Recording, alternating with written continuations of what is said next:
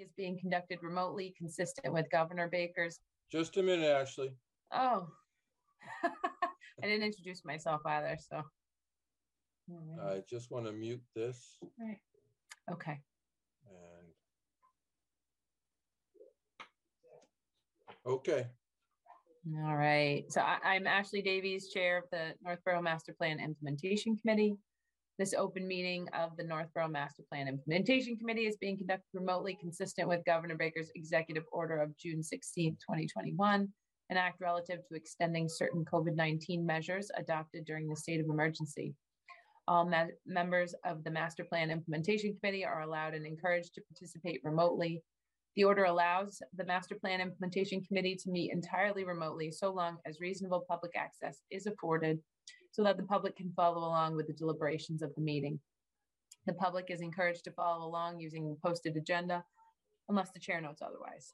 Members of the public who wish to view the live stream of this meeting may do so by going to Northborough Remote Meetings on YouTube via the link listed on the agenda. Ensuring public access does not ensure public participation unless such participation is required by law. This meeting will not feature public comment. Uh, members, when I call your name, please respond in the affirmative. Amy Bretsky, Here. Rick Leaf, Here. Dario Damari, Here. Millie Milton, Here. John Campbell, Here. Jean Kennedy, and Ashley Davies here. Staff, when I call your name, please respond in the affirmative. Fred Litchfield, here, Lori Connors. Here. All right. What Well, happened, what get happened to Fran? She was here a minute ago. She was, and then she disappeared. Hopefully she'll get back in. Uh, she- she's Yeah. coming. She jumped out for a second, but she's joining Okay. back in. There you go. Oh, Okay. great. Fran, you with us? You're muted. She's on mute. You may be having some connectivity issues. No, it looks like she'll get back in. Um, so today we're going to start off the agenda by welcoming Lori Connors, our new town planner. Lori, we're happy to have you here. And um, I've, I've had the pleasure of getting to talk to Lori a few times now and um, learn about some of the great work she did in Millbury with their downtown um, planning and um, revitalization work. So, Lori, do you want to introduce yourself and talk a little bit about um, your experience with what we're kind of dealing with and and any thoughts on uh, um, our uh, plan to move forward? Sure. So I'm happy to be with you all this evening. I, uh, my first day in the town of Northborough is last Monday, so I'm just uh, getting my feet wet and uh, trying to figure out uh, about your regulations and uh, where you stand on all the various planning initiatives. So I was very excited to hear about your downtown initiative. Um, I worked for the town of Millbury for 16 years, so uh, also a long termer, uh, long timer there. And uh, we were on a similar track. Uh, so we completed our master plan in 2019. And just a couple of years prior to that, we had done our visioning exercise for downtown revitalization. Um, so one of the driving forces for that was we had a little uh, pocket park in our downtown that was very dilapidated. And we were also uh, suffering from a number of empty storefronts. Um, so we started a couple of years before that with the Downtown Beautification Initiative. Um, and the goal of that initiative was to identify low cost, easy to implement measures to improve the look and feel of our downtown. So the first two initiatives we started out with was an adopt a pot program and an adopt a banner program, and they were very successful. Um, and we were able to raise quite a bit of money. Um, and then we wanted to expand that effort. So we were able to get a technical assistance grant um, which enabled us to hire a consultant team that consisted of the Central Mass Regional Planning Commission, um, the Blackstone River Coalition, uh, Mass Audubon, Um, and then we had Weston and Sampson as our consulting engineer and um, gosh, another engineering group that uh, has just left my brain. So I can't think of the name. I'm sure it'll come to me in a minute.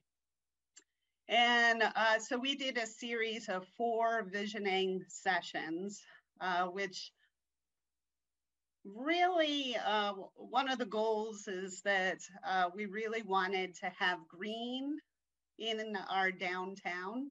Um, and by we, I mean my little group of ladies, there were four of us, um, and the DPW director wanted to think of ways that we could get trees into our downtown and could also beautify our commons. So that little pocket park and our town common. So that's kind of the launching pad. And uh, so low impact development, which is kind of like using nature to control drainage, um, was a really big aspect of our visioning process. Um, so at the end of those four visioning sessions, we had a plan. So it was kind of a similar effort to what you're going through now, where we defined our downtown and then we came up with a plan that pretty much covered uh, the entire downtown with improvements. So then we took that and identified a phase one scope. Um, and we hired, we got some grant money and we used some municipal funds and we hired Weston and Sampson to do a design. Um, it, that ended up costing about $150,000 to do the phase one design. And then I was able to secure uh, five different grants, um, which totaled about 1.5 million uh, for the construction of phase one. So the total construction cost was $2.3 million. So a good portion of that was paid for with grants. So we completed that phase one construction about a year ago. Um, and then we started doing the design for phase two. And uh, thankfully for phase two, I was able to get mostly paid for with grant funds. Uh, there was a little bit of matching money that the town had to put in. And we were able to secure almost 1.9 million in grant money using four different grants um, for phase two construction. Just got the bids last week. Unfortunately, they came in over budget. So now they're trying to figure out uh, whether they need to adjust down the scope of the construction project or put in some town money um, to pay for that. So I have quite a bit of experience with downtown revitalization. Uh, so the good news is that you can learn from some of the, uh, the things that went really well uh, in Millbury, as well as the um, the things that could have gone better, and I learned from. so uh, I'm excited to to help you folks through this process, and certainly uh, learn from you about what your priorities are and what you hope to accomplish with this downtown revitalization. Awesome. Thank you so much. And and I know you have great maps that you've shown us, and it was just really interesting just for everyone else. When I saw Lori's maps from Millbury, it was really striking some of the things that they had done that really echo what we are hoping to see in our downtown. So I think it's really exciting to have her on board and and helping us through this process.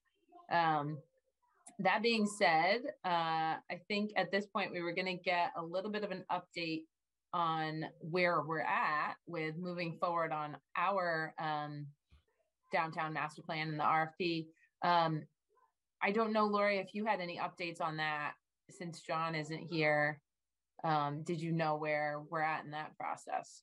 Yeah, so uh, John had given me the VHB uh, memorandum so that it en encompassed the scope of work. And he asked me to review it and asked me if I had any comments And I did speak with you. Um, the only suggestion that I had is that I noticed that this only included two visioning sessions.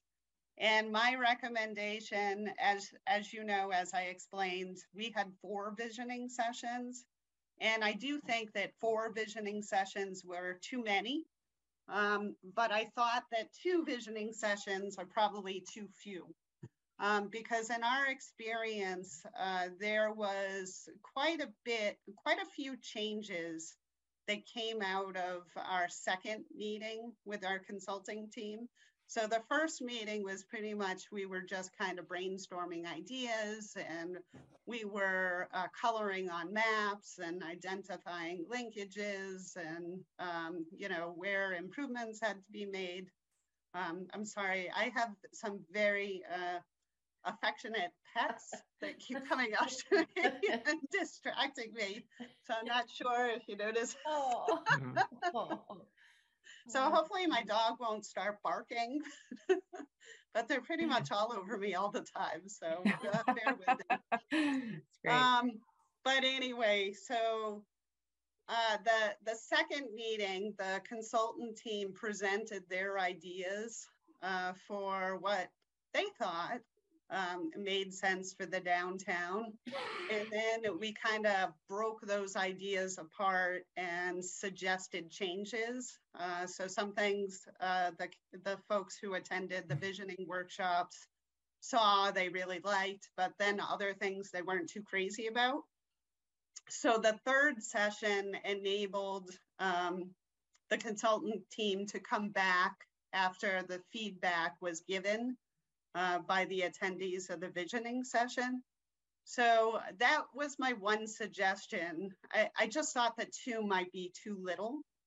And another suggestion that I have is to really involve the property owners and the business owners uh, within your focus area um, because they're really important for the buy-in. So of course, um, you know, this will take care of the public realm, but then their responsibility is taking care of the private realm. So you want to make sure that they're on board with the plan and also that they feel like they've had a say. And, um, and it tends to get them really excited. So the positive in the Millbury scenario is that over the course of the last two years, a number of the property owners and the business owners have made some really great facade improvements.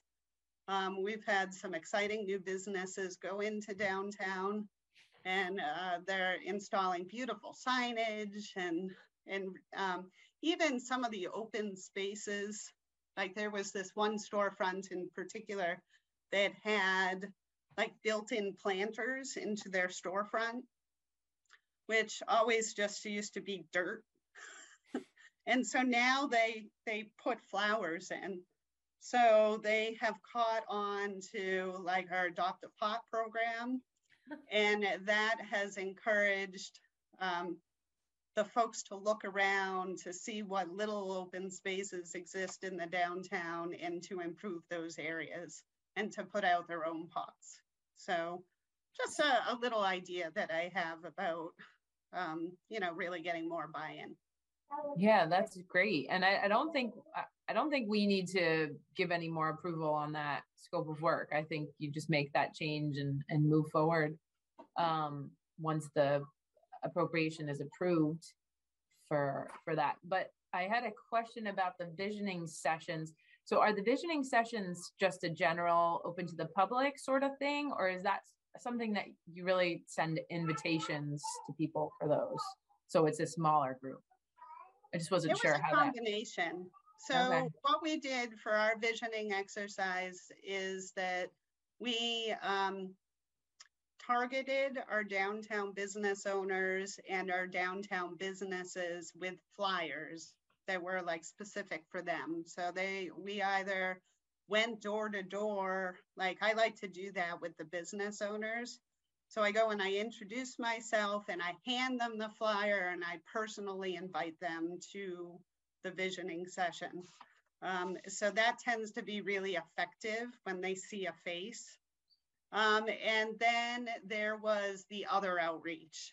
So of course, there are your typical movers and shakers that attend everything.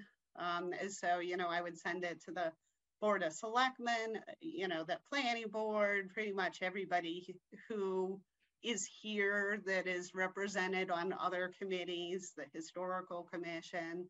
So all of those folks, I put an ad in the newspaper. I put an ad on the cable access, uh, something on the website. So wherever you can advertise, because you want as many people as possible. And after you do all of that, you'll be lucky if you get 40 people in the room. So it's a lot of work, um, but at least you can say, well, hey, I invited you to participate. And whether they choose not to participate or to participate, that's up to them. But at least nobody can say that they weren't invited.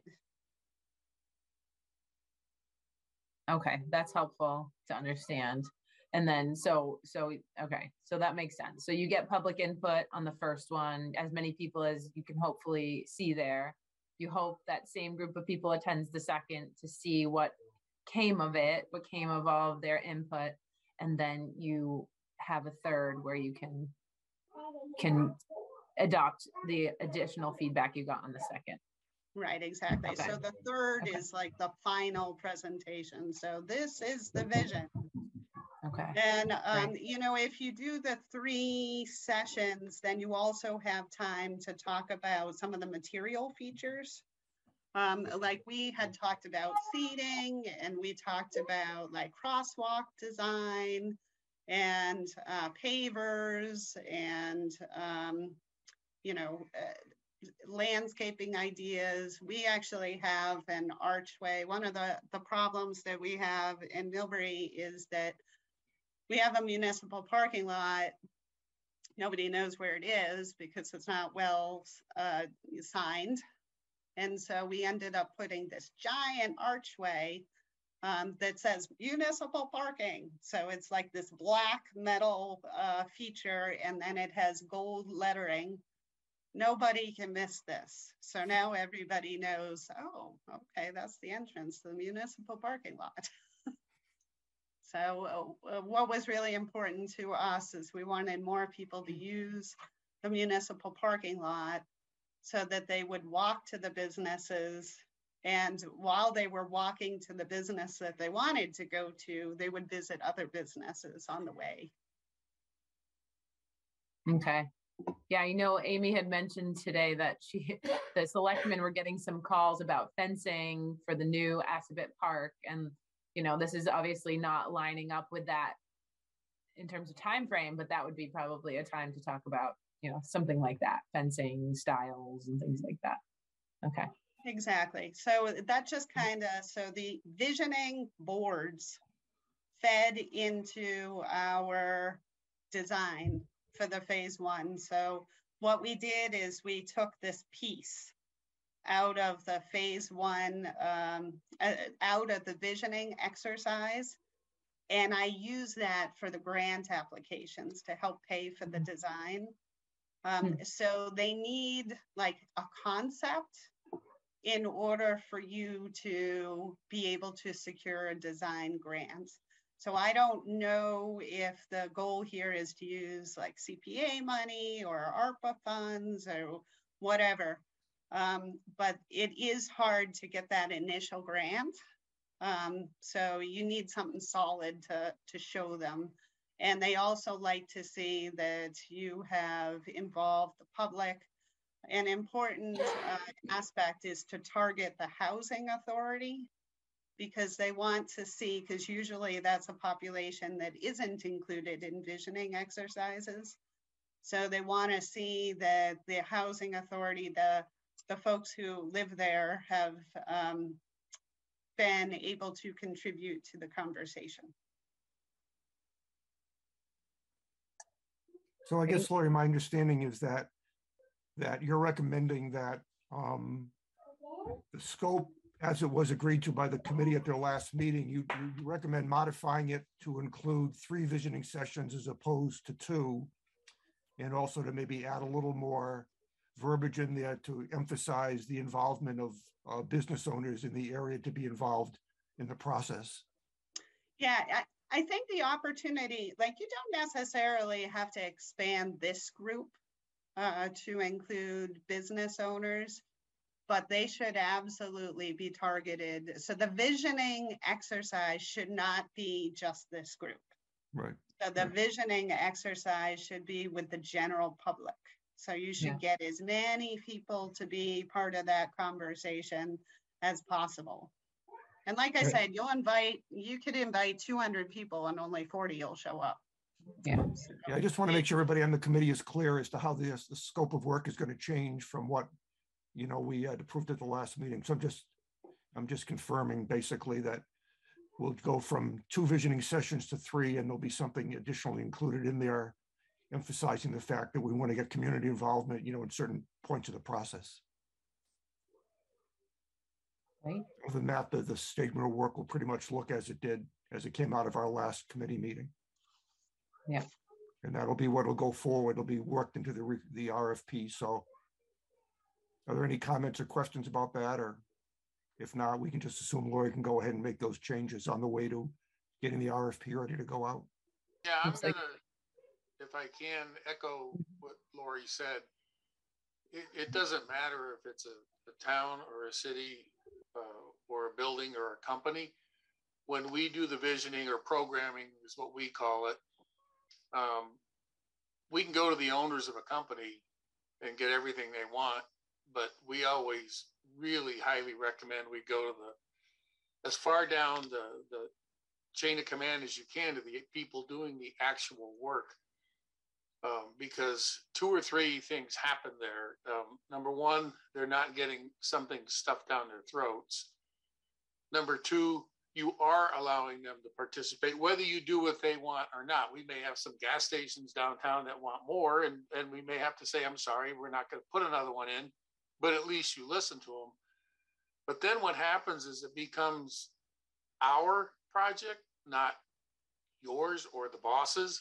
And, and they really do embrace it. And you'd be amazed at how many good ideas they have because they're the ones actually on the street or at the machine or at the computer doing the work. So that's that's kind of across the board. I think the right way to do it. And I would never want to do it with just us, even though we're obviously smarter than anybody on the planet.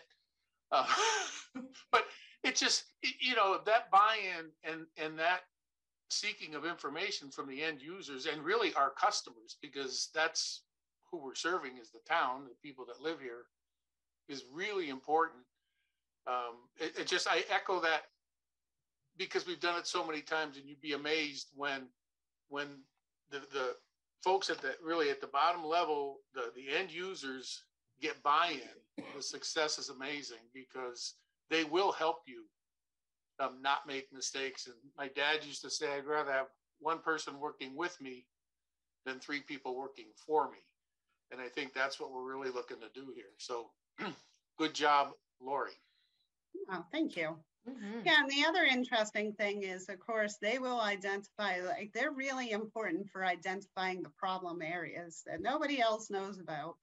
Like, they may say, hey, you know, this in particular, this, this area, this area of sidewalk is a huge slip hazard um, because the drainage is not functioning properly. And that actually happened with our phase one design. So the florist had identified that this area in between her building and the building next door, which had been covered in concrete years ago, was like a major uh, drainage channel.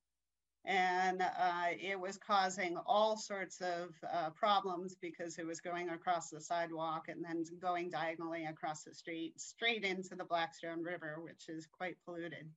Uh, so we ended up creating this drainage solution and then diverting all that flow into a rain garden. So it was actually a really helpful comment that she made. So just an example of how that can work. Well, I guess you can go ahead and make, make those changes to the statement of work and we'll look forward to it, uh, you know, getting rolled out eventually. All right. So I'll do Awesome. that this week and send it off, um, you know, as soon as John authorizes me to do so. Yeah, great. All this talk, I really just want to get down to it. So, so exciting. Um, all right. Um, and, and just to, I think we talked about this today and I just wanted to reiterate, we, m- was it clear that we will have to wait until after town meeting to put it out? Or is it something that might go out prior to town meeting?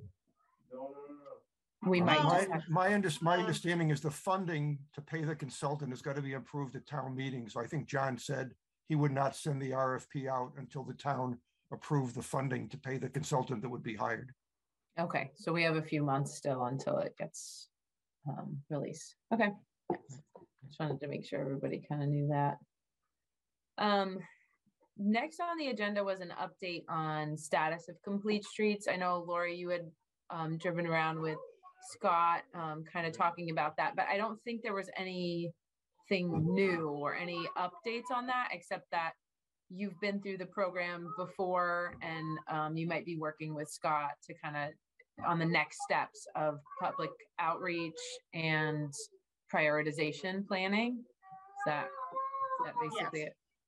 Yeah, so my experience in Millbury um, was that we created a complete streets committee. And then we ended up um, getting a technical assistance grant. Um, so that's part of the Complete Streets program. Uh, so they have grants available to, for you to hire consultants to help you with the process, which is certainly what I would recommend in this circumstance. Um, so Central Mass Regional Planning is one of the consultants, but there are a whole host of them. And sure, in fact, I'm sure VHB uh, is probably on the consultant list. Um, and then the consultant provides you with a variety of different resources. Um, so they do like a sidewalk analysis. So they identify the quality of all of the sidewalks that you have in town, where there are ramps that are non-compliant with ADA, um, where there are missing crosswalks, um, and where there are gaps in the sidewalk network. And they do the same with the uh, bikeways. So they identify potential bike routes um, with the, the committee. So of course the committee, and I'm not exactly sure what's gonna happen here, like with the committee. I don't know if the committee's already been formed or hasn't. So I'd have to talk more uh, with Scott about that. Um, and then there's also a public process. So once in Millbury, we had a list of about 40 different projects uh, that we had identified as needs. And then it's up to the visioning process uh, or the public process to identify the top priorities. And the Complete Streets program, so pretty much every community is guaranteed $400,000. Um, so that could be used to fund one project or it could be used to fund several projects. Uh, in Millbury, we funded two aspects of our downtown revitalization project. So phase one, phase two. Um, and then you sit tight because once they fund your projects, then you're kind of frozen. You're not allowed to get any more money for a certain period of time. It might be three years or it could be five. I can't really remember. And then uh, once you surpass that period of time, you are eligible for the competitive pool of funding. Um, but uh, pretty much we got into the Complete Streets program early on. And now there are so many communities participating, so they kind of put, put the kibosh on uh, getting multiple grants. I was, I was mentioning to Lori that um, because we have a five-year capital improvement plan in Northborough, that, that to the extent we can fund sidewalk improvement out of the money we can get in Complete Streets program, that's one way to do it. Uh, we also have the opportunity, if there's other projects we want to do that need money beyond that four hundred thousand, we can always propose uh, to the administrator or to the finance committee that the- they, they set aside the plan to do some town-provided funding at some point in the future and put it in the capital plan, have that come up for discussion, you know, as a discussing capital project in general. So the, I don't think we're limited. That the only work we can do is on biking and sidewalks is limited to this, what we get from the uh, Com- Complete Streets program. The town can also choose, you know, at some point to provide municipal funding to get some of these things to happen also. So that's a, a role we could play as a committee. If we feel there are other things we want to do that are consistent with the plan, we can recommend that things get built into our long-term capital plan to fund them. Yeah, and it sounds like, uh, unlike, uh, it wasn't totally clear when we had gotten updates in the past, what the process moving forward was gonna be. It sounds like, and obviously Scott will have to confirm this, but it sounds like it, it might, this whole uh, public process and the prioritization and the analysis might line up really nicely with the downtown plan and the other sort of work that we're trying to push forward um, with the master plan implementation, um, bikeability, walkability throughout town. So I think it's pretty exciting. It's a very small chunk of change compared to all the things that, you know, we have on our master plan in terms of goals for walkability and bikeability, but um, it's a start and it's exciting that, you know, we could, there could be this cohesion um, between the complete streets work and, and what we're looking to do here. So I think it's, um, I think it's exciting. So, I, I absolutely think that when the Complete Streets public process uh, comes forward, it's really important for the downtown project to appear in uh, the top four. So you might even want to split it up. So like I said, you know, in Millbury, we did, we have four phases. So we identified the individual phases. Um, so, you know, I think uh, the phase, phase one project, we weren't sure at that time which was going to be phase one, phase two, you know. So uh, the phase one project was like number two on the prioritization list. And uh, the phase two project ended up being uh, number one on the prioritization list. So that's really important. yeah, that's helpful. That's helpful to know. It's a good strategy. Okay. Well, great. Um, unless anybody else has comments or questions on the complete streets work, uh, we can move on to the to the next item on the agenda, which was the discussion of the preliminary boundary for the downtown plan. Um, so, sorry, it's a little loud here. Uh, so, uh, so I know that we had discussed that the the boundary will be finalized finalized when sorry. It'll be finalized when we actually get down to work on the downtown plan but we had said might be helpful and kind of help move things along if we had a general sense of what the boundary would look like before the consultants come on board. So that's kind of what we wanted to talk about tonight and a couple of you have already sent in your ideas for what um, you think could be a preliminary boundary um, I can show one of the items that Dario worked on. Um, maybe I'll show that first. And then Gene did a little bit of um, uh, playing around with the town GIS. And I think he, and he's going to be able to share with us kind of um, a little tutorial so that we can kind of use it ourselves and come up with our own um, sketch. And I think following this meeting, if everybody can kind of sit down and try to come up with their own sketch, then we can um, put that all together and and uh, really look at it for the next uh, for the next meeting. But before I show um, the items that folks had sent over, um, Rick, did you want to did you want to ask any questions about this or um, start the discussion off in any certain way? Yeah, I, I was talking to Ashley and Lori about this a little bit. One one thing I'd like to just bring up not that I have any preconceived notion about it, but it'd be helpful just to see where we stand on it is the thought that this walkable, nice new downtown area might be somewhere else in town than where we currently have downtown. And is that worth something, even having the consultant consider? You know, for example, if you think about where our Business West district is, down by where Romaine's restaurant is and the Fox Meadow, uh, little uh, commercial park down there. There's some open land down there. You know, by thinking about having some sort of a walkable, nice business district set up in a place like that, it gets to the point where it's Route 20 is already headed south down towards Route 9. And so the whole Route 20 situation isn't as much of an issue in a place like that. So it's just in my mind theoretical, but I just like to get some feedback whether anybody feels when we start talking to the consultant that we want to analyze the possibility of locating this solution someplace other than what we consider the downtown or whether people think that's really kind of out on the lunatic fringe and it's not really not really something that uh, has any sense in uh, in reality. But I just want to get that on the table tonight before we start, you know, talking about this in any more detail. So I'd be interested in people's feedback about that position. So, all right, so this is Fran. I don't think I'd want to take anything off the table because I don't, I'm not a planner, I'm not an architect. And I would love to hear what people like Gene Kennedy or um, Dario understand what it, it what it takes, right? Before I would even know whether that was a crazy idea or not.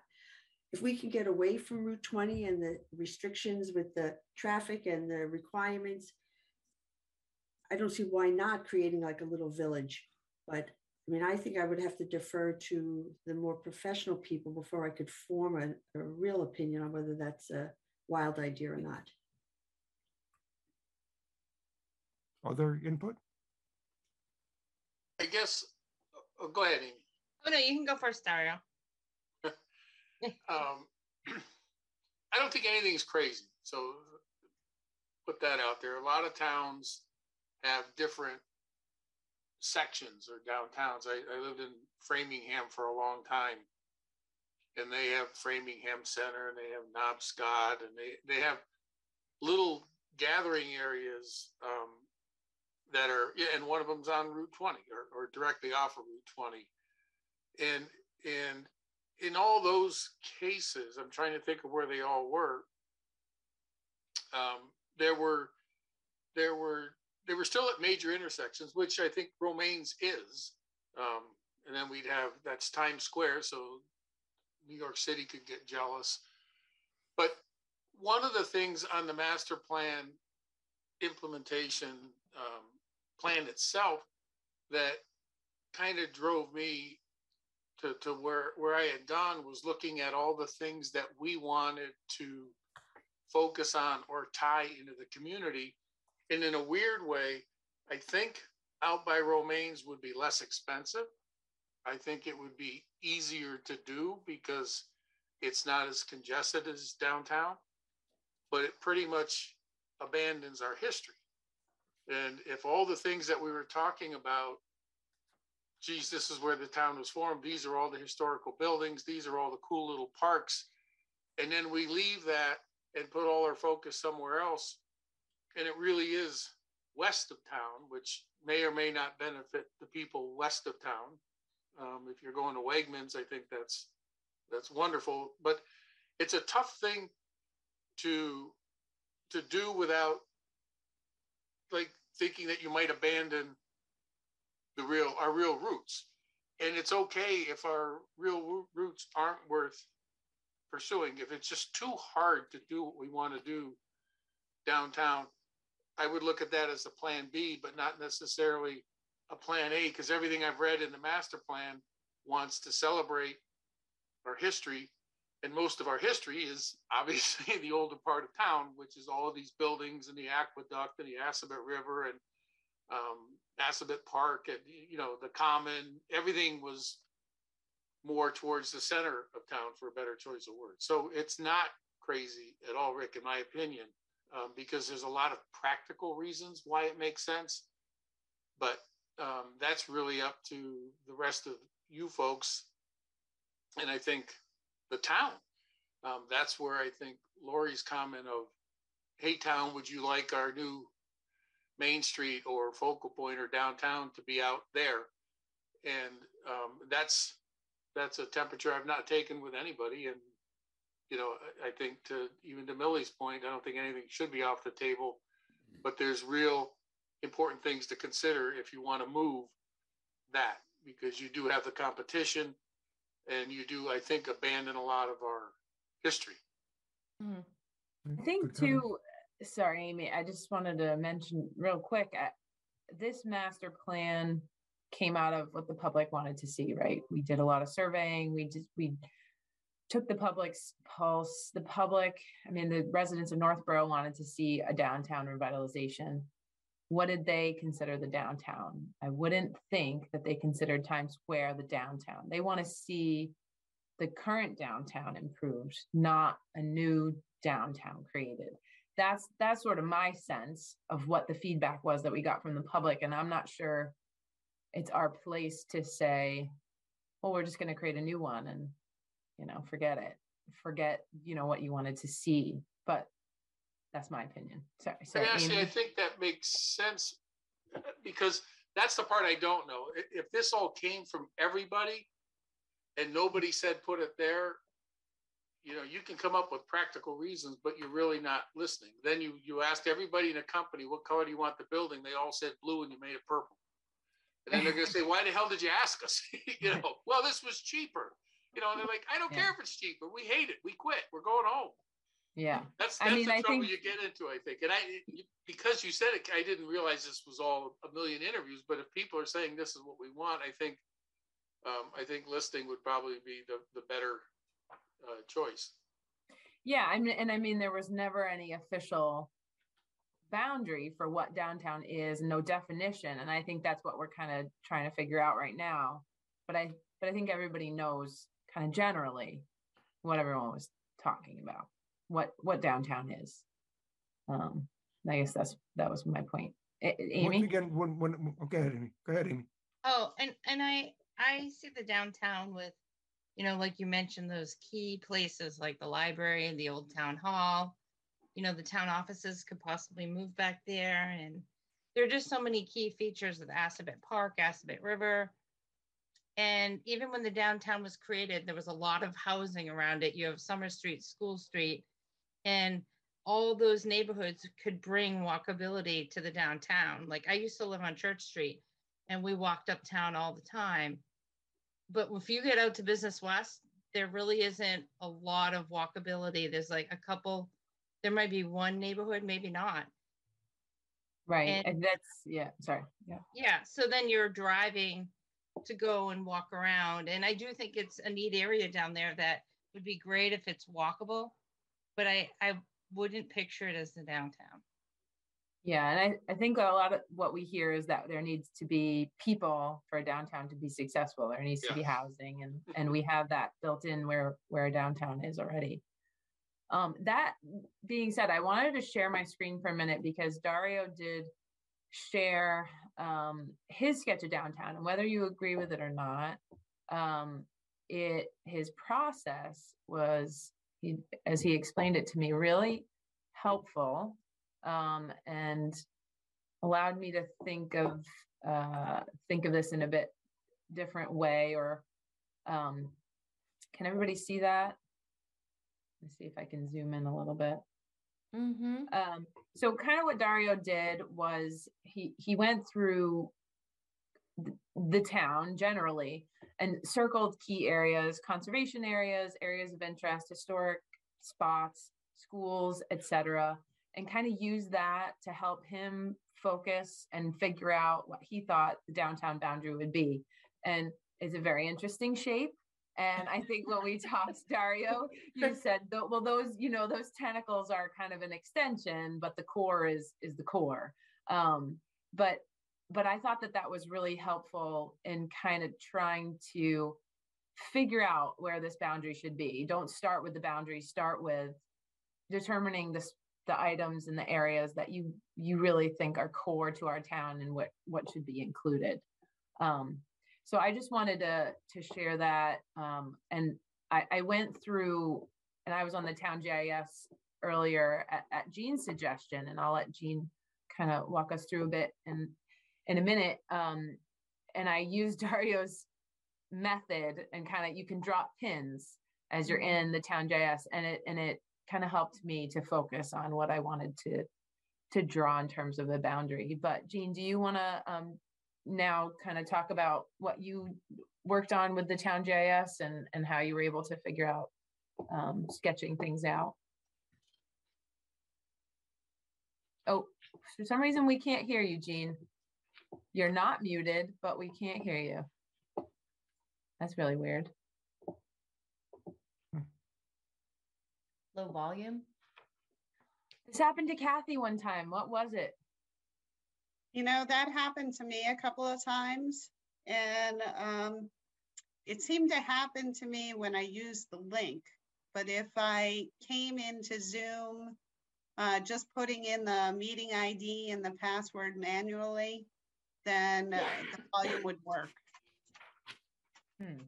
You click on the microphone icon, it pops up a list of mics and sometimes the wrong one gets. Oh, yeah, I don't know if that's it. I mean, I have, right. Try a different Um, microphone, Gene. If you click on the up arrow near the mute button, there's a, a list of microphones. hear me at all? Oh, Yep, Well, that worked. Yep. You can hear me now? yeah. yes. Okay. Well, just to go back to Fran's point, uh, you know, Dario and I have some planning experience. Lau- Lori obviously does, but we're all citizens of the town of Northborough, so everybody's voice counts. Um, For my personal experience, I happen to have municipal planning experience in the city of Newton and the city of Framingham. When you think of Newton, you think of villages. It's very easy to define the villages. We had village studies and went through the whole planning process. And they continue to go through the planning process. Uh, Framingham, like Dario was saying, you know, there's the traditional downtown of Framingham, but there's also Nobscot, Saxonville. And then lo and behold, all of the commercial development came on Route 9 and sucked the energy out of all of those pre-existing little villages. So that, that is still, you know, Framingham's problem. Uh, what I see in Northborough is uh, really highway-oriented businesses uh, that people go to and Route 20 that's expedited for people to drive through. You know, once you get out of Marlborough, your next stop is Shrewsbury and you're on your way. So while we have distinct commercial areas, the downtown, downtown west, downtown east, I think the, uh, the challenge for the study is to bring, if we go with the downtown as we traditionally know it, is to bring uh, the downtown characteristics to what was essentially uh, a highway business zone you know, that's characterized by the many gas stations. And I know we've eliminated the gas station option. Uh, The town introduced the mixed use option a few years ago, and that has certainly helped bring a combination of residential and commercial. Uh, So, you know, where the downtown is, I think it's more of a challenge to uh, make it more pedestrian oriented by Oh, You froze. Well, And for- yeah, that's gonna Alright. flag it. Okay, Yeah, yeah, you're back. Yeah. all right, so I will, uh, it's also saying I have a, an unstable ac uh, wire- uh, wireless access, so that I think may be part of the problem. Mhm. So I, uh, in following up from the last meeting, if you recall, near the end of it, uh, Scott mentioned the town has a GIS system. um, And it's something that is worth looking at. I took some time last week to take a look and see what the functions are. Um, I got a sense of it. I shared that information with Ashley and Rick, and they thought maybe if I went through a brief introduction of the GIS system, uh, it would be helpful. Uh, The point is that since we are really a planning committee, uh, mapping and mapping systems are really one of the primary ways planners convey information, data, analysis. So the more familiar we are as a group with uh, mapping, uh, I think the more helpful it'll be as we try to proceed. I will uh, try to share my screen now with GIS system and take a few minutes to step through uh, what we currently have.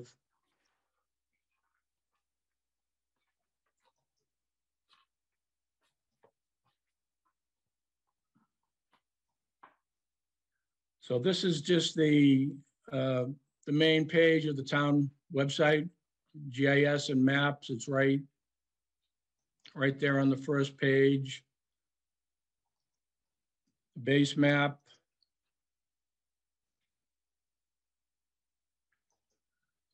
Um, It's very easy to use the mouse to scroll in, zoom out.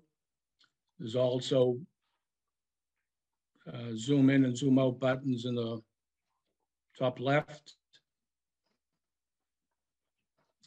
Uh, Going up on the top right-hand side, we have uh, several drop-down menus. These provide the main functions to the GIS system. The first one is search. You can uh, enter an address, for example, and uh, the system will, will bring you to that property and provide basic land use and property information. The second drop-down is a selection uh, menu. And you can do several things here. You can click on a specific property and the information will come up on the left-hand side. This is uh, actually the town cemetery. You see it listed and the property information is listed on the left-hand side. If you want to eliminate that and select something else, over in the right pane, there is a more uh, option, and you can clear the selection. You do that and you're back to, back to go. If you're interested in selecting a group of uh, properties, you can essentially draw a boundary.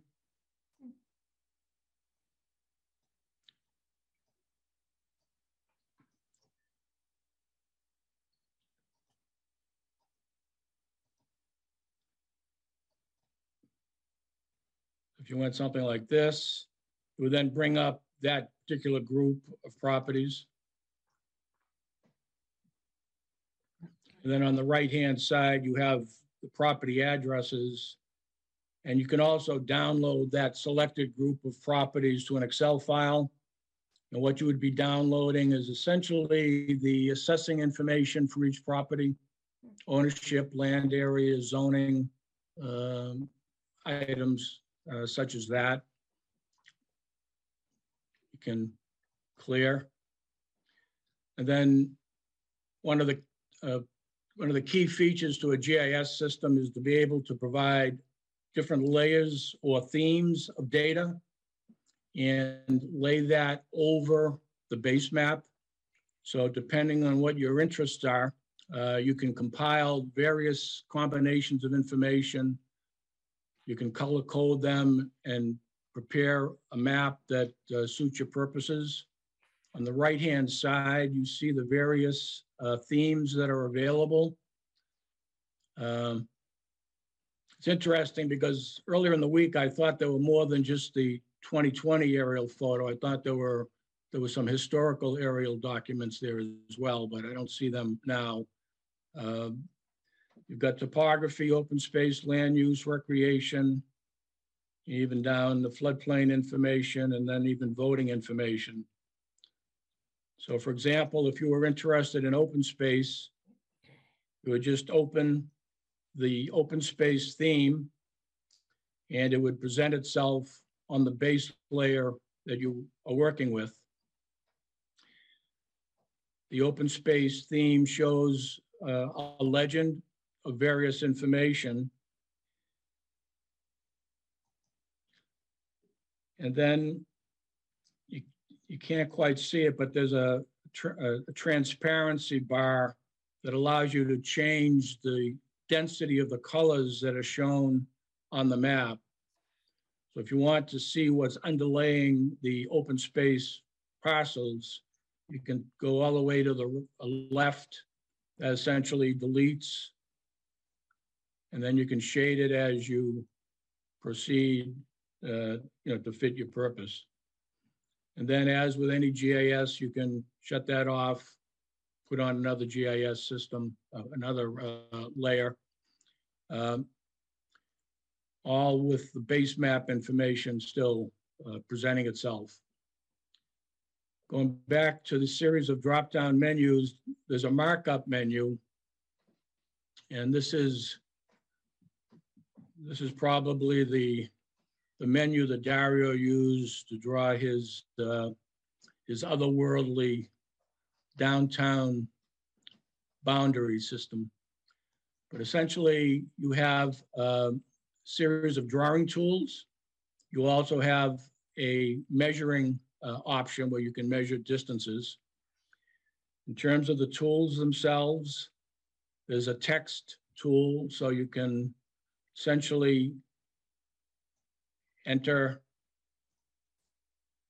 uh, well, you can enter, enter text.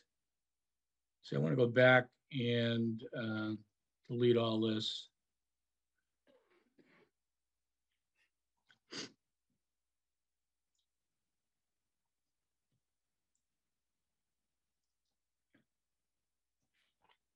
So back to the markup uh, menu.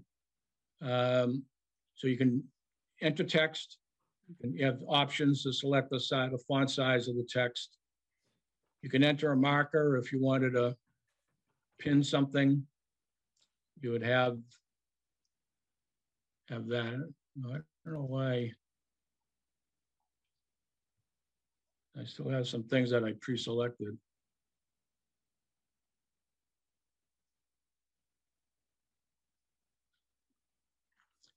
Can draw a line.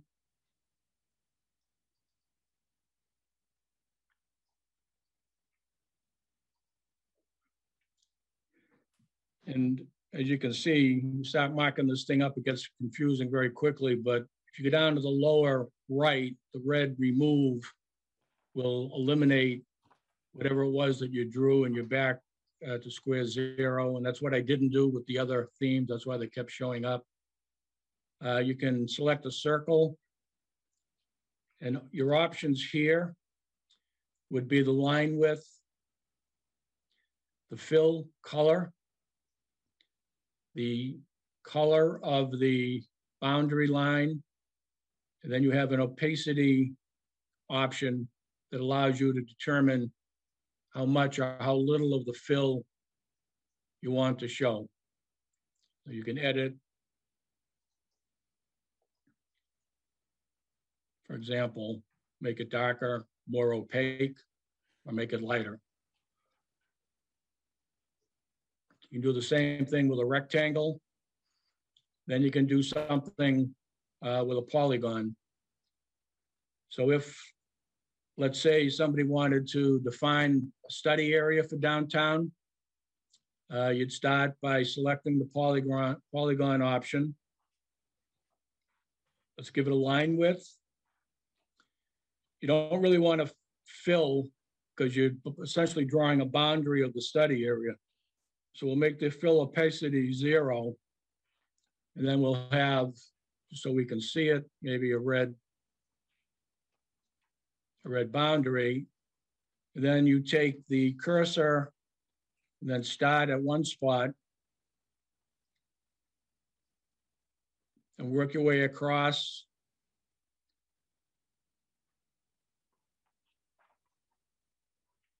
Maybe down to the Assabet River over to Summer Street. Maybe you come down to South Street, up, come across Gale, back over to Route 20.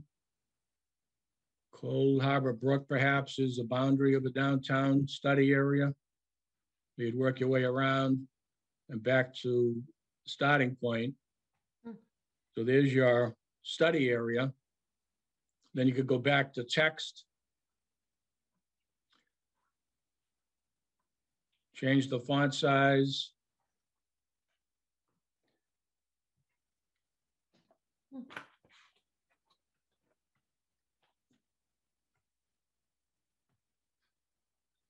And you've got a study area. Now, once you've done that, or once you've mixed and matched the themes, provided the text, provided the markups, provided the boundary, provided whatever information you wanted,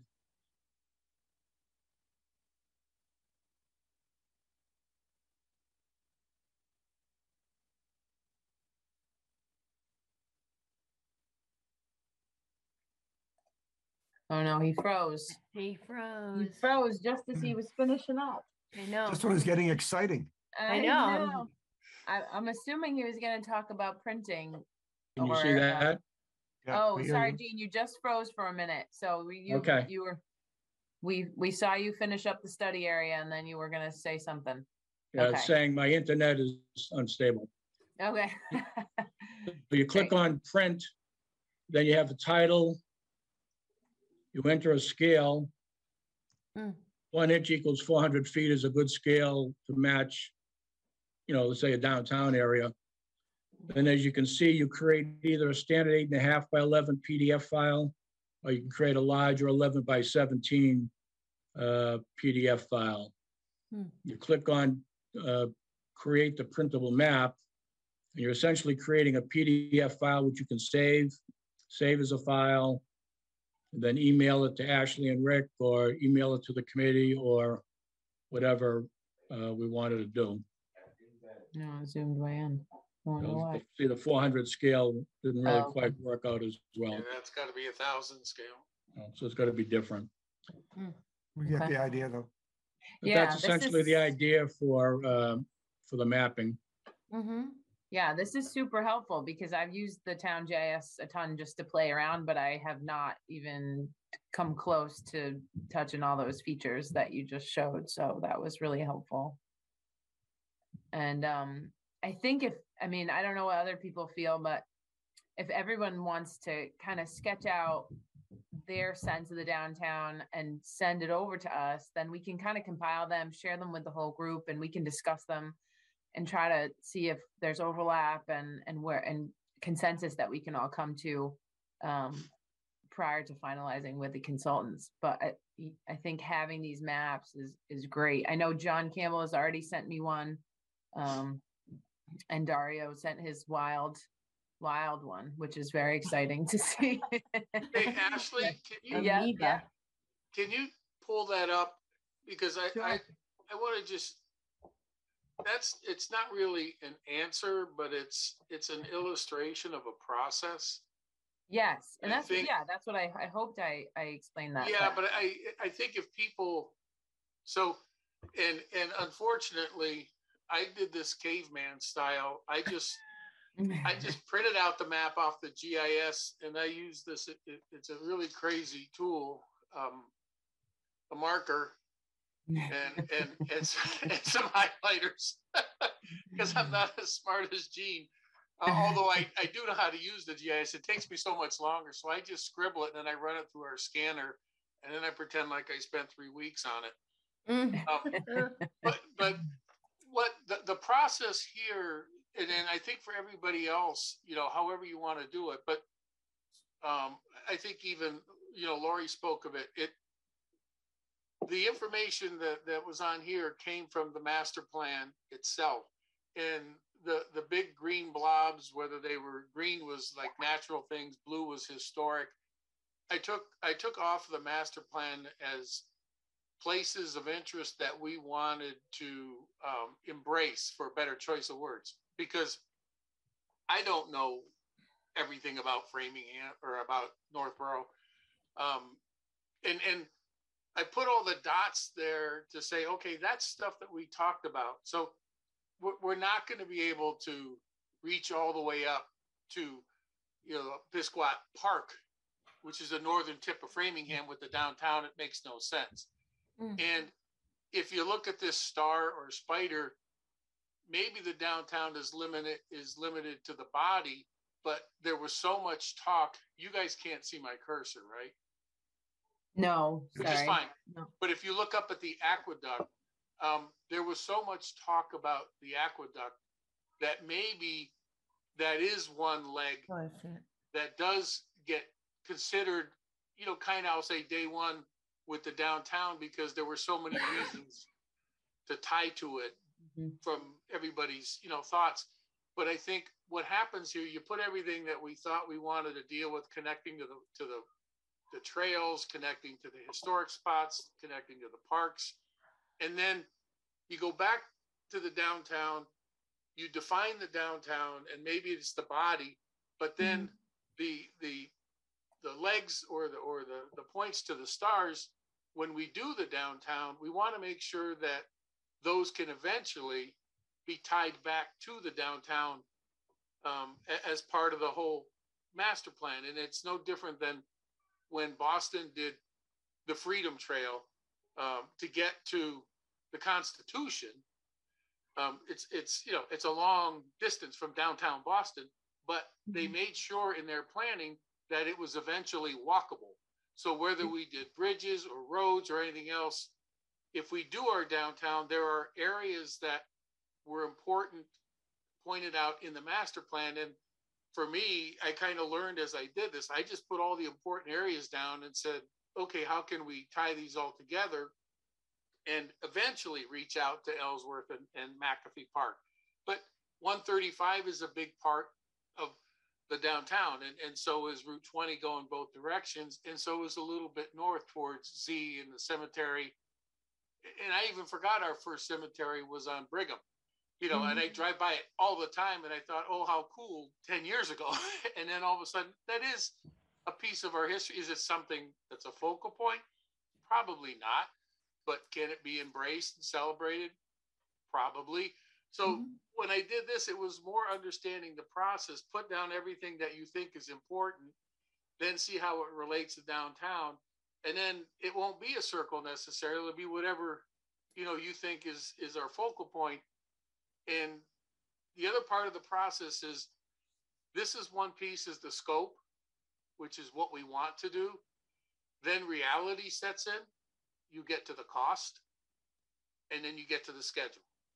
Mm-hmm. So you can put this down and say, geez, this is $20 million or $50 million. We're never going to do that.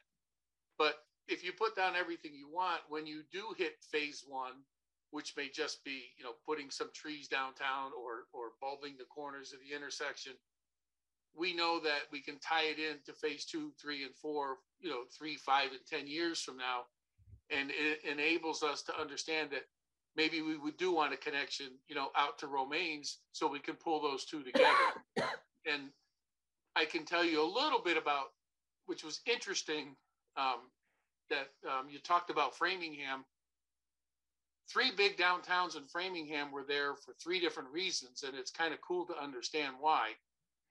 The Framingham Center was there because that was the old coach road. That was the old east-west connection from Boston all the way to Oregon, and that's was horses and and um, and carriages. Then the downtown shifted to what's the current downtown, which we call South Framingham, and that was because of the trains that became the new focus of, the, of, a lot of towns at the turn of the century, 1880. and then it went back to Route 9 because the automobile kicked out the trains. So those were the three things that moved the major downtowns. Saxonville was also tied to a train, scat, train track, as was Nobscot. But our downtown had the train, the wagon trail, and the the cars still remaining in the same spot. Those tracks never changed.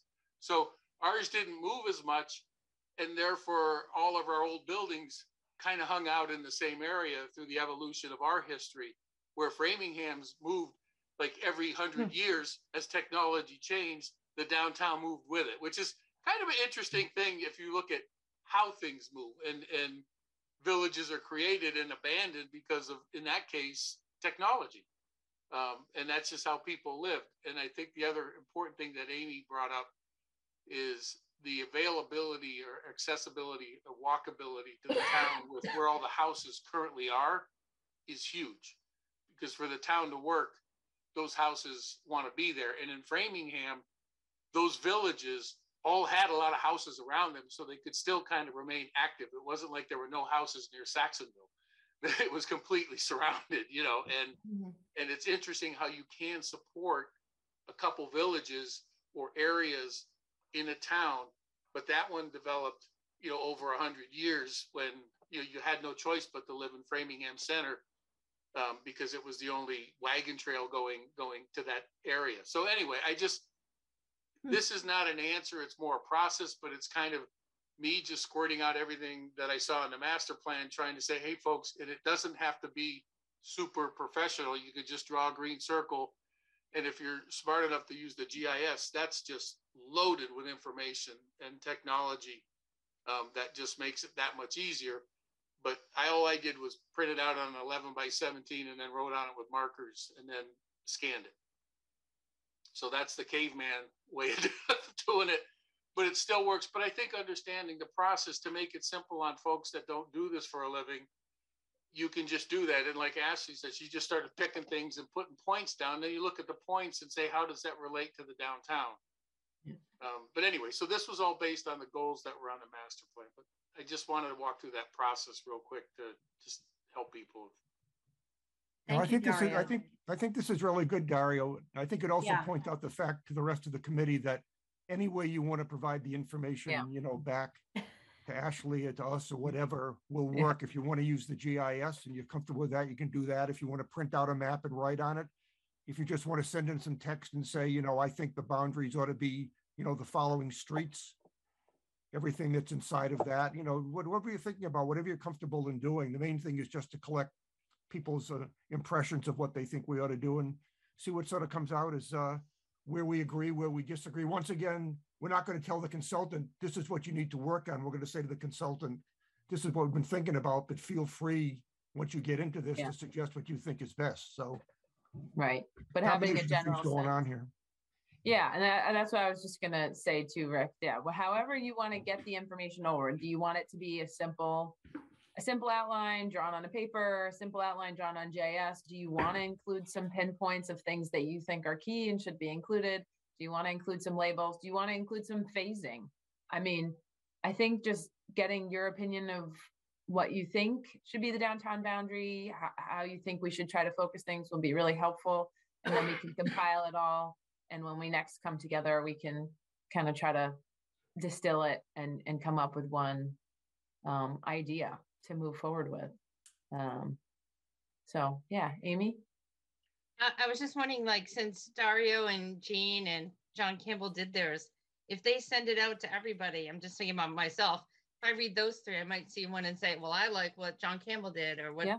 you know, and then I won't have to draw it myself. Not that I'm trying to be lazy, but I hate to, Yeah. know, reinvent the wheel if I see a plan and I think, oh, that looks great. I would do the same thing. Yeah, I'd be happy to send those around if, if you guys are okay with that and as a prompt and some suggest and as suggestions for others. Um, so that they can uh, do their homework before the next meeting. Yeah, I think that would be, would be good. Gene? Well, mine was more just an example of how to draw a study boundary. I didn't really put much thought into the actual boundary itself. I will do that for the Okay. next meeting, but don't take that as, Okay. you know, my, my last will and testament. Okay. And- Yeah. The other thing I Ashley, liked just about for- I Dario's- just- I'm Oh, sorry. Fran? I Fran just want to say, just, that's all right, just, uh, just because I'm more of a process person, I'm doing homework and sharing information. Just remember, we're a public body and we have to be careful about violating open meeting. So Mhm. to, I don't know that sharing everyone so that you can then use that to influence you, your opinion is a violation or not. I, I just, Okay. I think we may, wa- you may want to check before we start sharing behind the scenes. And I don't mean that in a bad way. Yeah, I think if it's only two, we might be okay, but I'll double check. I'll double check on that. Okay. I think as long as we don't deliberate definitely over email, like I Mhm. think you can send out meeting materials. You just can't deliberate them as a board via email, Mhm. Yeah. Agree, comment on or anything like that. yeah. right? Right, they'll just be Mhm. examples. Mhm. Yep, I was gonna comment, The Oh. problem number is a quorum. So if you just want to share amongst a couple of you, um, but it's also the decision making that's the problem. So you can't uh, be talking amongst yourselves and saying, hey, well, we're going to vote on this. Mhm. Yeah. Yeah. Okay. So I was, Rick I and was gonna comment on, uh, on Dario's plan. I liked the tentacles because, um, my view is that we've got two different topics from the master plan we've extracted here as being important. One is this downtown, which we're working on, and the other is this whole idea of transportation, improving sidewalks, bikeability, and the mm-hmm, downtown mm-hmm. certainly adds to that.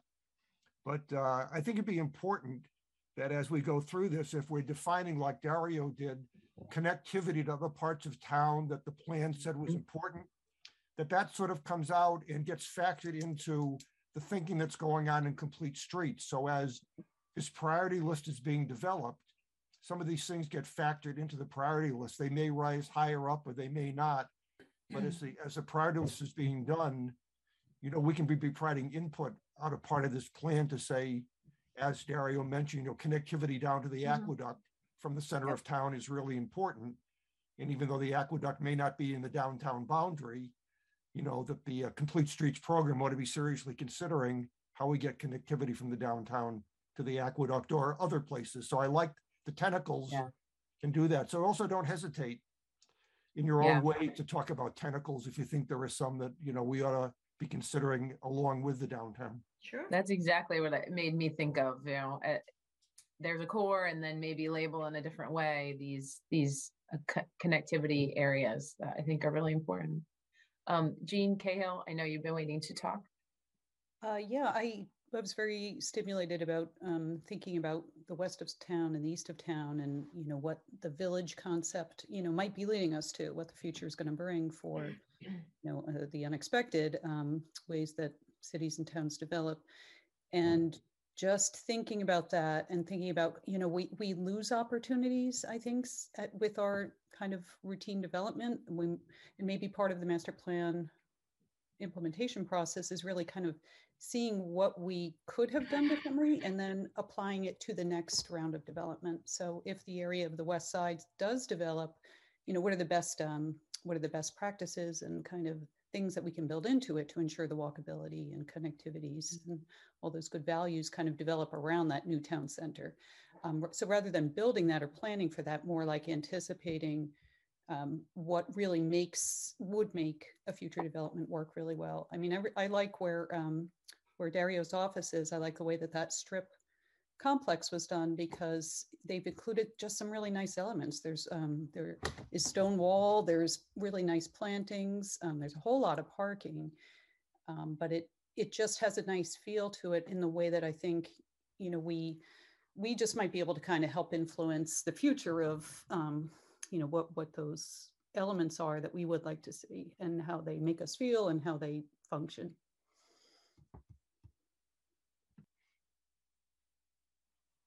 Great. Well, it sounds like we have our homework and Mhm. some really helpful guidance on how to do it. Thank you, Thank Dario you. and Gene. Yeah. Um, so unless others have any comments or questions or suggestions, um, we can just move on to consideration of the minutes from February. Dario? I have one quick one. Um, we, well, actually, it's in the minutes. One of the things that came up in the minutes was who we go out to bids with. Um, I've worked with VHB and they're, they're good, but, uh, Lori had met, uh, mentioned, uh, Weston Sampson. We're, we're actually currently working with them now. Um, they be, may be another vendor. I'm just throwing it out there if Lori was happy with them. If they, if she wasn't, then maybe we don't, but, um, you know, that's another firm that, you know, we could make sure they got copied on just because it's what they do. But I would ask Lori if it was a good experience with them or not, because, you know, it's just someone that we know would be credible. And if she serves as a reference, that's all the better as far as I'm concerned. Yeah, I think if Lori, if you have any suggested um, consultants or anybody else that has worked with groups that you think are good, then we should definitely ask for the um, the RFQ to be sent out to them. Uh, yes, uh, so the main contact that I worked with on phase one at Weston and Sampson was a, a man named um, Michael Moonen. He's a landscape architect who I understand was involved with the design of the common in Northborough. Um, he actually left and went to a new firm called BL Companies, and I followed him to the um, for the phase two project. So uh, we wanted the continuity of design, so uh, we went with BL Companies, and I am equally satisfied with his work um, since he moved to BL Company. So I would absolutely recommend both Weston and Sampson and BL Companies. So I think it would be great to, to send them um, the proposal and see what they can do for us.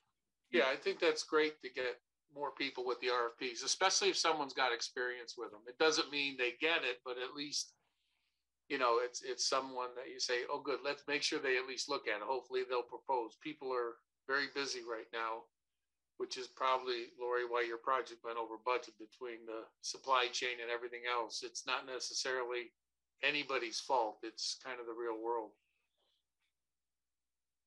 I think make one more comment about how I started this whole discussion tonight.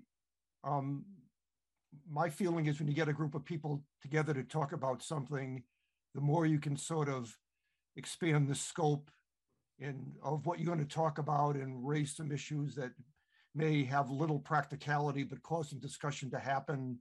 Sometimes things pop out that you don't expect, kind of thing. So I had no ulterior motive in mind for suggesting we think about Business West or anywhere else in town, except to say we're at the beginning of the process. And in my mind, kind of anything goes. And also to get some clarity as to, you know, what we're going to be with a consultant. So you may see me do this from time to time again. It's only that I think sometimes you get some you get some things out of discussions if you kind of mm-hmm. open up the box a little bit more. So that's all I had in mind when I suggested that.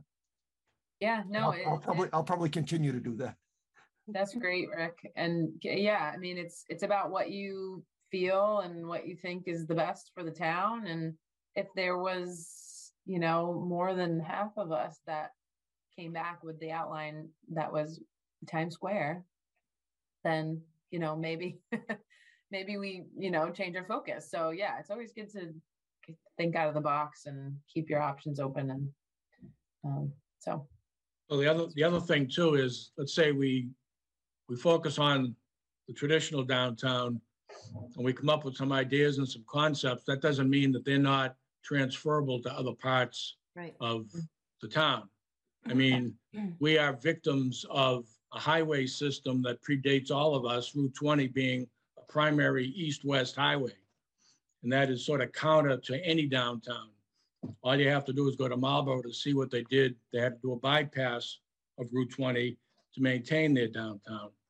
So whatever we come up with in terms of increasing walkability, increasing the number of people, the ambience, the architectural and landscaping improvements, um, if they're good for one downtown, they're good for downtown west, downtown east, or however we want to apply it. So that's another way of looking at tentacles in sense that, um, you know, we're going to focus on a certain area, but we have other aspects of town that we are interested in improving. Yeah, I think that gets back to what Gene Cahill was saying, you know, let's learn from this. Let's create a model that, you know, if, if suddenly Business West becomes really developed in 10 years, then let's, let's do it right and, and learn from what we're doing here. So, I think one more thing I would suggest, I'm sure people do this, but the last couple of days, I've just gone downtown and just walked around. yeah, You know, I just sort of stumbled on some things I'd forgotten about, whatever. So I think as well as getting a map and drawing lines on it, to the extent we could all get down there and spend some time and sort of wander around, that would also be, mm. Would also be helpful. Yeah. That's a big deal, Rick. I, I went down by that, by, um, Coldbrook, where Coldbrook met the Assabet and didn't realize we had this beautiful, beautiful waterfalls on Hudson Street. And then it goes under this warehouse and then the confluence of those two rivers are kind of hidden in the back. And it was, it was just gorgeous. And I literally just walked all around everywhere looking at it and said, wow, this could be, this could Hmm. be really awesome. So I have been intentionally trying to explore and there's nothing like you know, tripping over something or looking at square in the eye and even, even where the Assabet goes under Route twenty, there's that building that's right on the falls. Yep, yep. So, so, so here's, here's Dario looking at the building saying, boy, what would I do? You know, and it's, it's, it's awful that we can't celebrate. We've got several of these waterfalls, you know, that are, you know, hundred years old or more. And I'm looking at that building, how cool would that be to keep the, the front of the building the same and make the back and the left-hand side all glass and open to the waterfall? Mhm. so that you could just sit there and enjoy that water and that sound and the you know like instead of this just sitting there as just just a building to to to enjoy it. There are like so many cool opportunities with a lot of the stuff that we have that we really haven't capitalized on you know the aqueduct being you know if you had to make that today you're talking you know 10 15 million dollars and we got it there for free and it's beautiful. Even a, a, a blind photographer couldn't take a bad picture of it if you're looking at it in front of the water reflecting it's just it's so gorgeous Mm. and there's real opportunities with some of this stuff but when you get out and look at it like you said you'll see good and bad but you really you're really smelling the the roses at that point Potential. And When I was walking around today, I walked behind the fire station. I never walked behind the fire station before. Well, it turns out behind the fire station parking lot, there's a beautiful overlook of Cold Harbor Brook as it yes. just goes past the bridge on Church Street. Yep. And that could be a beautiful spot to do a little, if, you know, and that's public, public property right now. Yeah. That could be a beautiful little park or something. There might be a walkway back to Church Street. And I, who knows? But I never walked behind the fire station before and I just stumbled on that, you know, so who knows what else we'll stumble on. Mhm. A- And I know that that's one of the things we have in the RFQ, right, is the sort of a field trip. So we can all do that and really get an on the ground look and, and really So- make this decision about what we should really be focusing on when we're, we're down in it. So, Just, just one more thing. I know you, you go through downtown every day and there's a handful of properties you drive by and you say, well, what's going on with that property? And I'm sure we all could put a list of five or six properties. And my wife keeps asking me, well, what's going on? Why aren't you figuring that out yet? So at some point, as a committee, I think we have to have a understanding of sort of where things, you know, where things are going with some of these properties that are still vacant, as in vacant buildings, but also still vacant as a, as in vacant land. Yeah. And those are all key properties that can really help drive the direction that we want to go in. Yep, agreed. Yep. Yep.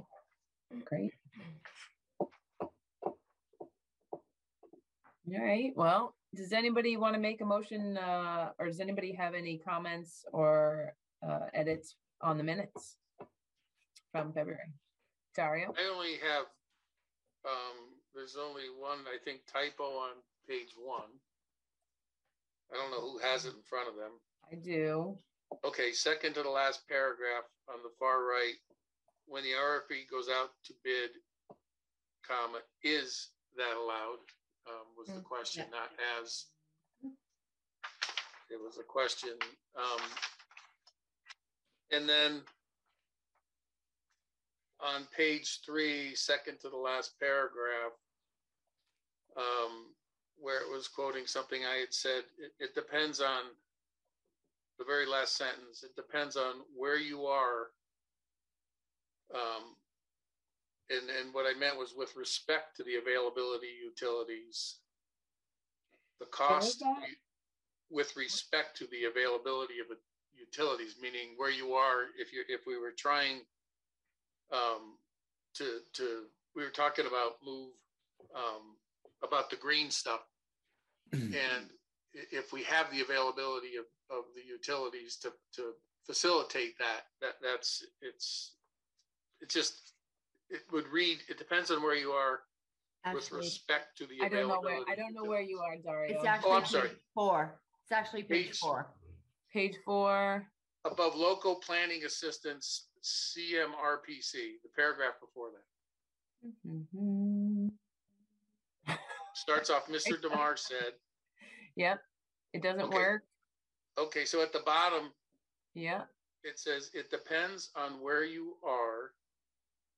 And should read with the respect, with respect to the availability of utilities. why can't I find this? I- It, it doesn't say with respect to, I'm adding in with respect to. Page three.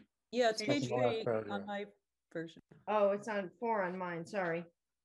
Oh, God, It's I don't, the- I'm not seeing it, but You see where it says local planning assistance? Yep. it depends the on where you paragraph are. before Got that. it, got it, found it. Depends on where you are. Okay, it depends on where you are with respect to the availability of utilities, the cost of utilities, and the utility source. And that part was missing, Okay, because we don't want a utility source that's burning oil. We'd rather have something, you know, the source that supports it, that's, that's a green source. right, all right. That- that That's, that's my whole point on that, that's all. Sense. Okay, That's all I, that's all I have. all So right. that's what you said? Yeah. Okay. All right. Got it. Anyone else? Um, I just thought that it might help, and again, my paging might be different, but um it's on mine, it's uh there some clarification might be uh it was under it's on mine on page three. So um it's a Mr. Campbell said this committee, where can I? Okay, I found it. Yeah, page three. Mr. Campbell. And I think said- it's, it's helpful to clarify which committee, because in the two to three paragraphs above, they're talking about the, um, whether it's a housing authority or it's talking about a couple of different, different committees, organizations, or, um, I just thought it might be helpful to clarify that it's, the intention was the master plan implementation committee. Okay, And You then just says. replace, yeah, okay. that they can move forward, uh, that they can, um, the end of that sentence, there should be a, there's a, they can move forward on, on our own. okay, yeah, Kind of a disconnect on yeah. just, All just right. small it- things. That was it. Mhm. Thank you. Yeah. Okay.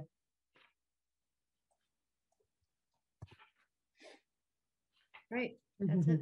Yeah, that's tricky. Okay. All right, we'll play around with that, but, all right. Great. I guess I move then that we accept these minutes as amended. I Second, second. All right. Do we need a roll call vote on this? I can never remember. yeah. Yes. Yes. Okay. Um, all right, all those in favor, Amy, Aye. Rick, Aye. Dario, Aye. Millie, Aye. Jean Kennedy, Aye. John, Aye. Fran, Aye. Jean Cahill. Aye. Ashley, aye. All right, approved. Great. I think that's all we had on the agenda unless anyone else had any other topics that you wanted to bring up before we adjourn. I'll make the motion that we adjourn. All right. Second. All right, let me do another vote, just saving these minutes so I don't forget. Um, Amy, Aye. Rick, Aye. Dario, Aye. Millie, Aye. Jean, Kennedy, Aye. John, Aye. Fran, Aye. Jean Cahill, Aye. Ashley, aye. All right, we are adjourned. Thanks, good everyone.